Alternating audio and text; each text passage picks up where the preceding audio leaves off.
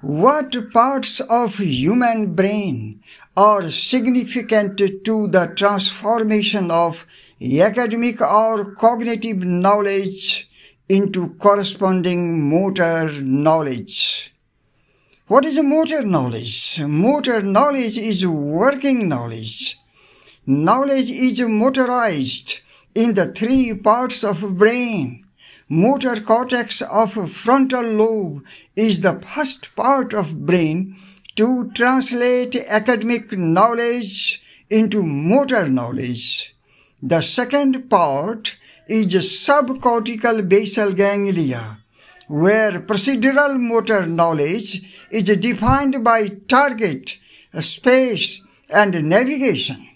Finally, it goes to cerebellum for the modulation of enhanced motor knowledge. Use of tools and fire is a great evidence for the advanced cerebellar learnography of human brain.